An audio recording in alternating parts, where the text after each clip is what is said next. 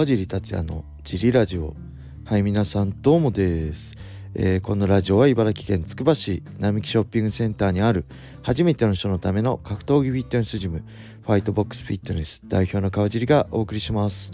はいというわけでよろしくお願いします、えー、昨日はですね何やったかな、えー、あれですね。ジムの、えー、いわゆる事務処理、えー、領収書とかねまとめる作業をずっともう半年ぐらいサボっててもう本当は10月までにまとめなきゃいけなかったんですけどそれもやらやらやらずやなかなかやらずにえもう12月になってしまってやばいということで慌ててやりました。本当にねあのいわゆるジムの指導とかね同じジムでもジムワークは好きなんですけどこの事務処理ね、えー、それのめちゃくちゃ苦手で、まあ、できればやりたくないんですけどやらざるを得なくて追い込まれて追い込まれてやっとやるって感じでいつも大変なんですけどやっとやりました。その後はまあご褒美といったらなんですけど、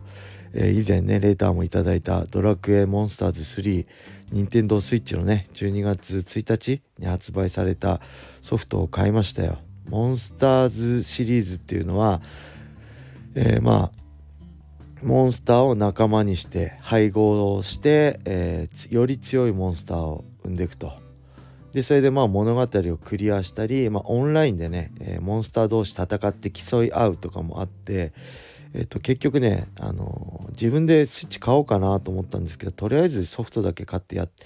みればいいんじゃないのって言われたんで娘のスイッチを借りつつやってます娘のはねオンラインもあるんであのーオンラインでもできるんでまあとりあえずそれでいいかと思ってやってるんですけど今のところ面白いですね。えー、モンスターズシリーズはねかなり久しぶりですね。任天堂 d s でやってたの以来なんでかなり久しぶりなんですけど結構面白いです。はい。えー、まあ、ドラクエ10はねのオフラインはね結局最初のやつをクリアした後追加コンテンツもやったんですけど結局そこからはねもうめんどくさくてねやってないんですよね一回途切れちゃうとやる気なくなっちゃうんでやっぱりこの追加なしのやつでこの結構ね強いモンスターを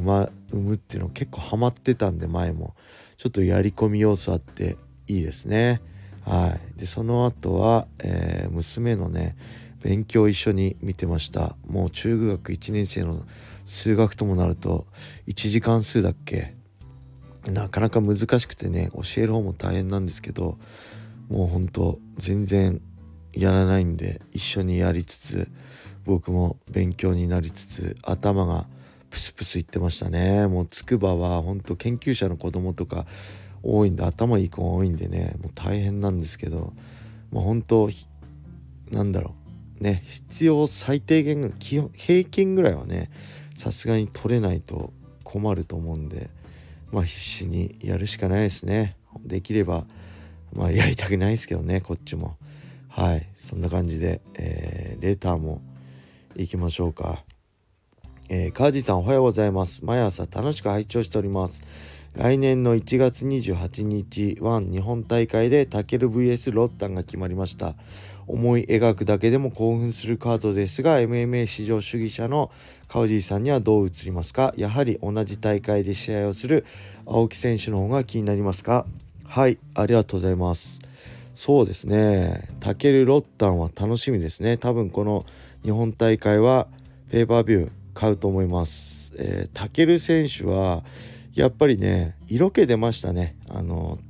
天心戦を経て。天心戦はもちろんご存知の通り負けてしまったんですけど負けたことでよりファイターとして人間としての深み色気が出たなと思ってそれからはねあのー、気になってますね。何だろう。刹那的っていうか本当に自分の体を傷つけながら自分をファイターとして、えー、こう向上させてる感があってねすごくなんだろう切ない感じが漂っててそういうのは僕はすごい好きっていうか応援したくなりますね。でロッタンはね僕詳しく分かんないですけど天心といい試合してたんですよね。で天心と比べて上でのロッタン戦だと思うんでこれは僕もまあ、注目してます。で青木真也はね政治ノースカットっていうもともと USC でダナ・ホワイトにすごい気に入られてていわゆるプロスペクトで期待されてたんですけど、まあ、強いんですけどなんかうまくこうトップどころには食い込めず、まあ、いわゆる期待外れという言えばそういう感じで1に移籍して1でもねデビュー戦負けて、えー、なかなか歯車噛み合わないとこで3年ぶりぐらいに今年に試合してヒールフックで一本勝ちしての青木戦。もともと青木戦はね2年ぐらい前に1回決まりそうだったんです。結局怪我かなんかになくなっちゃったんですよね、うん、でそういう意味ではこの試合も気になりますけど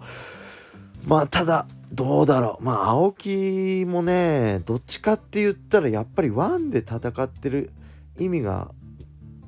本人は分かんない。見てる方は見いだせないですよね。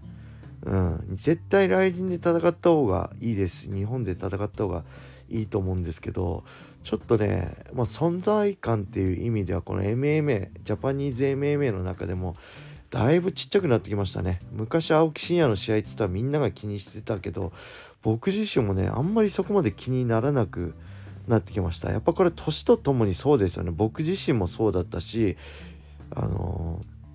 そういう見られ方をしてた実感はあるんでやっぱ年とともにねやっぱり注目は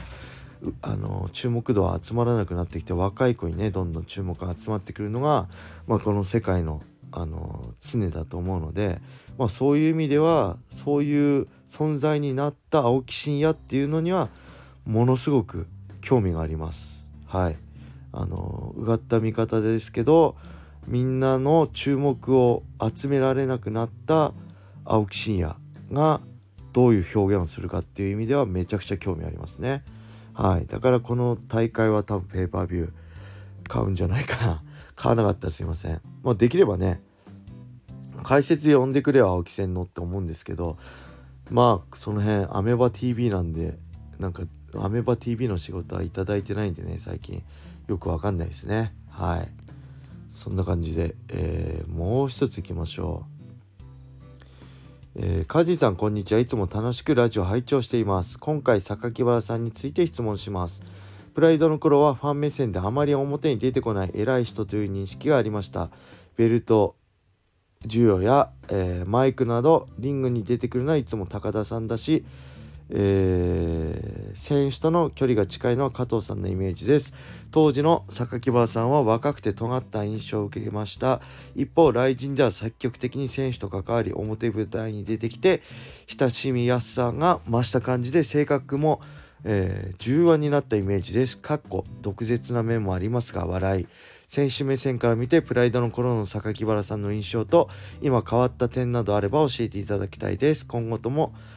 解説事務ともに頑張らせてください。応援しております。はい。ありがとうございます。これジムの会員さんですかね。これ何度かねジリラジオも言ってるんですけどやっぱ全然違いますね。プライドの頃の榊原さんはこの方が言ってる通りあまり表舞台には出てこず、まあ、高高高田さんと、まあ、選手に近いのは本当に加藤さんでした。僕はあのー、プライド時代ねあの契約会見の挨拶だったり、えー、ちょっと事務所ですれ違ったりとか、まあ、記者会見の時に挨拶するぐらいでほとんどね会話した記憶がないですね。それぐらい怖かったし、えー、本当にね選手にもねかなりきついこと言ってましたね。格闘技雑誌のインタビューでこれも何回も言ってますけど、まあ、いわゆる塩試合をするマークケアに対してあの勝ったらボーナスあげるよ。で KO 負けか一本負けしてもボーナス上げるよって言ってましたからね。これめちゃくちゃじゃないですか今考えると。あの判定勝ちはボーナスありません。ただ KO 負けするか一本負けすればボーナス上げるよっていうむちゃくちゃなこと言ってたし結構選手に対してねきついダメ出ししてましたね。だから僕はかなり恐れてました。その榊原さんの格闘技雑誌のインタビューを。ね今みたいに SNS とかで YouTube ないですから情報といえば雑誌でしかなかったんでそれは怖かったですね。うん。で今はねだから僕初めてプライドと契約する時榊原さんとしっかり話したらびっくりしましたね。あこんなちゃんと話してくれるんだと思って。でその後ねあの選手と今はすごい何？この親しみやすさ？同じ目線で話したりね選手と仲良く名前で呼んだりするのを見てびっくりしちゃいますね。ああ全然俺らの頃は超怖かったのに。当時ももしかしたら優しかったかもしれないですけど僕らとは確実にこう線を引いてましたね。選手と直接関わらないような。で選手と関わるのは加藤さんでした。だから今とは全然違いますね。はい。そんな感じです。えー、結構ねレター頂いててこうやってありがたいです。引き続きねレターをどしどしお待ちしております。はい。それでは皆様良い一日を。またね